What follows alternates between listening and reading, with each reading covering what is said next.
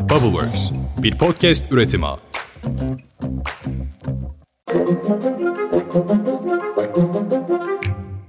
Günaydın, güzel sabahlar olsun. Bugün 31 Ocak Salı. Pusholder ile birlikte hazırladığımız Bubbleworks Medya'nın yapımcılığını üstlendiği Memleket ve Dünya gündemine hoş geldiniz. Ben Özlem Gürses. Ocak ayı bitti, kaldı 11 ay. Haberler bizde. Hadi başlayalım.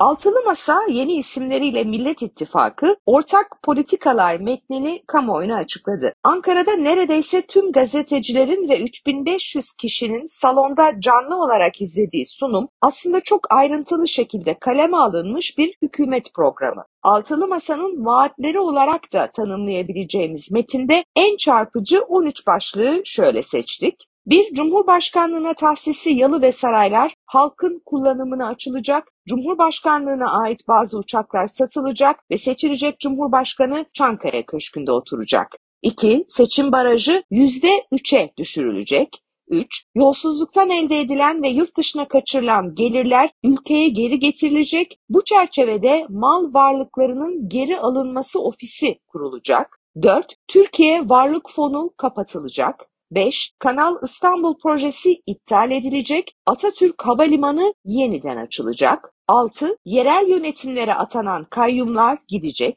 7. Cumhurbaşkanlığı bünyesinde kurulan Finans Ofisi, İnsan Kaynakları Ofisi ve benzeri paralel ofisler kapatılacak. 8. İstanbul'a taşınmaya hazırlanan Merkez Bankası tüm ofisleriyle Ankara'ya orijinal adresine geri dönecek. 9. Kur korumalı mevduat sistemi bitirilecek. 10. Usulsüzlük veya yolsuzluk tespit edilen kamu özel işbirliği projeleri için varsa kamuyu zarara uğratan yükledici şirketler, bunların ortakları ve sorumlu şahıslarla ilgili yasal işlem başlatılacak ve oluşan zararlar ilgililerden tahsil edilecek. 11. Hiç kimse birden fazla maaş almayacak, mülakat son bulacak. 12. YÖK kaldırılacak, üniversiteler kendi yönetimlerini kendileri seçecek, denetimi de kendi öğretim üyeleri yapacak. 13. Gençlere pasaport ücretsiz verilecek ve yurt dışına çıkış harcı kaldırılacak. Evet, altılı masanın ortak politikalar metninden çarpıcı başlıklar böyle. Duyduğunuz üzere hükümet programı tamam. Şimdi sırada ortak adayın açıklanması var. Ankara'da 13 Şubat'taki buluşmada aday isminin de belirleneceği konuşuluyor. En güçlü ihtimal hala Kemal Kılıçdaroğlu'nun ortak aday olması. İyi Parti sözcüsü Kürşat Zorlu dün bir açıklama yaparak 13 Şubat'ta aday açıklanmasına yönelik bir bilgi bizim elimizde mevcut değil. Adaylık tartışmasını masaya isim geldiği zaman mutlaka yetkili kurullarımızı toplayarak yaparız. Bu değerlendirmenin ardından da İyi Parti kararını net bir şekilde ortaya koyacaktır dedi. Ankara'da Millet İttifakı'nın ortak politikalar metnini açıkladığı saatlerde mecliste de EYT düzenlemesi toplantısı vardı. EYT yasa teklifi 2 Şubat Perşembe günü Meclis Plan ve Bütçe Komisyonu'nda ele alınacak. Düzenlemeye göre EYT'de kademeli prim günleri aranacak. Uzmanlar yasa teklifinin yeni mağduriyetler yarattığı görüşünde. Şubat'ta başvuru yapabilen EYT'liler Mart'ta ilk maaşlarını da alacak. Enerji ve Tabi Kaynaklar Bakanı Fatih Dönmez, Mart ayı içerisinde doğalgaz ve elektriğe indirim yapabileceklerini söyledi. Dönmez, geçtiğimiz hafta sanayi gazına %13-16 arasında indirim gelmişti. Bu durumun önce üretim maliyetlerinde en nihayetinde de enflasyonda bir düşüşe yol açmasını bekliyoruz. Fiyatlardaki düşüş böyle seyrederse Mart ayında da bir indirim söz konusu olabilir diye konuştu.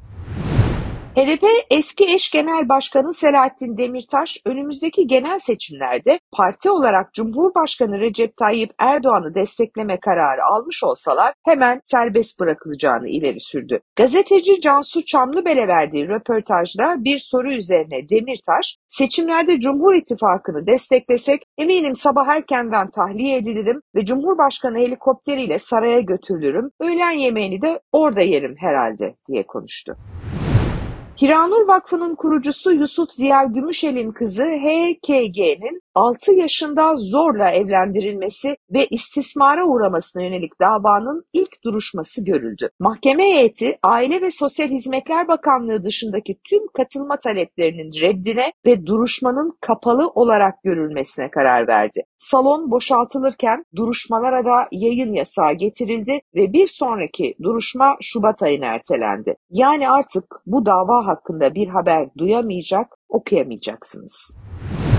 Boğaziçi Üniversitesi'nde atanmış rektöre karşı gösteriye katılarak Rektör Naci İnci'nin aracına zarar verdikleri öne sürülen 14 kişinin yargılandığı davada savcı mütalasını açıkladı. Aralarında öğrencilerin de olduğu 14 sanığın kişiyi hürriyetinden yoksun bırakma, görevi yaptırmamak için direnme ve kanuna aykırı toplantı ve gösteri yürüyüşlerinde zor kullanmaya rağmen dağılmamakta direnme suçlarından 23 yıl 6'şar aya kadar hapisle cezalandırılmaları talep edildi. Amerika Birleşik Devletleri İsveç'te Kur'an-ı Kerim yakılması sonrası güvenlik ve seyahat uyarısını güncelledi. Türkiye'de bulunan Amerikan vatandaşlarına olası terörist saldırılara karşı seyahat uyarısı yaptı. Amerika'nın Türkiye Büyükelçiliği'nin yaptığı yazılı açıklamada Amerikan hükümeti vatandaşlarını İstanbul'daki kiliselere, sinagoglara, diplomatik misyonlara veya özellikle Beyoğlu, Galata, Taksim ve İstiklal bölgeleri gibi Batılıların uğrak yeri olan diğer yerlere teröristlerin olası misilleme saldırılarına karşı uyarıyor denildi. Fransa, İspanya, İtalya, Almanya ve İsveç aynı şekilde Türkiye'ye ilişkin seyahat uyarıları yayınlamıştı. Cumhurbaşkanı ve AK Parti Genel Başkanı Erdoğan, Bilecik'in Vezirhan beldesinde düzenlenen Kökümüz Mazide, Gözümüz Atide programında gençlerle buluştu. Erdoğan'a favori diziniz hangisi sorusu da yöneltildi. Erdoğan bu soruya bir yanıt verdi. Anlaşılan Cumhurbaşkanı şu üç diziyi seyrediyor. Diriliş Ertuğrul, Barbaros, bir de Gönül Dağı. Sizin favori diziniz ne? Ben bu aralar neredeyse hiç televizyon izlemiyorum. Sadece YouTube ve işte Spotify üzerinden podcastlere takılıyorum. Umarım siz de öyle yapıyorsunuzdur. Yarın sabah gene erken saatlerde dünyanın ve Türkiye'nin kısa gündemiyle karşınızda olacağım. Tane tane anlatacağım. Görüşünceye dek hoşçakalın.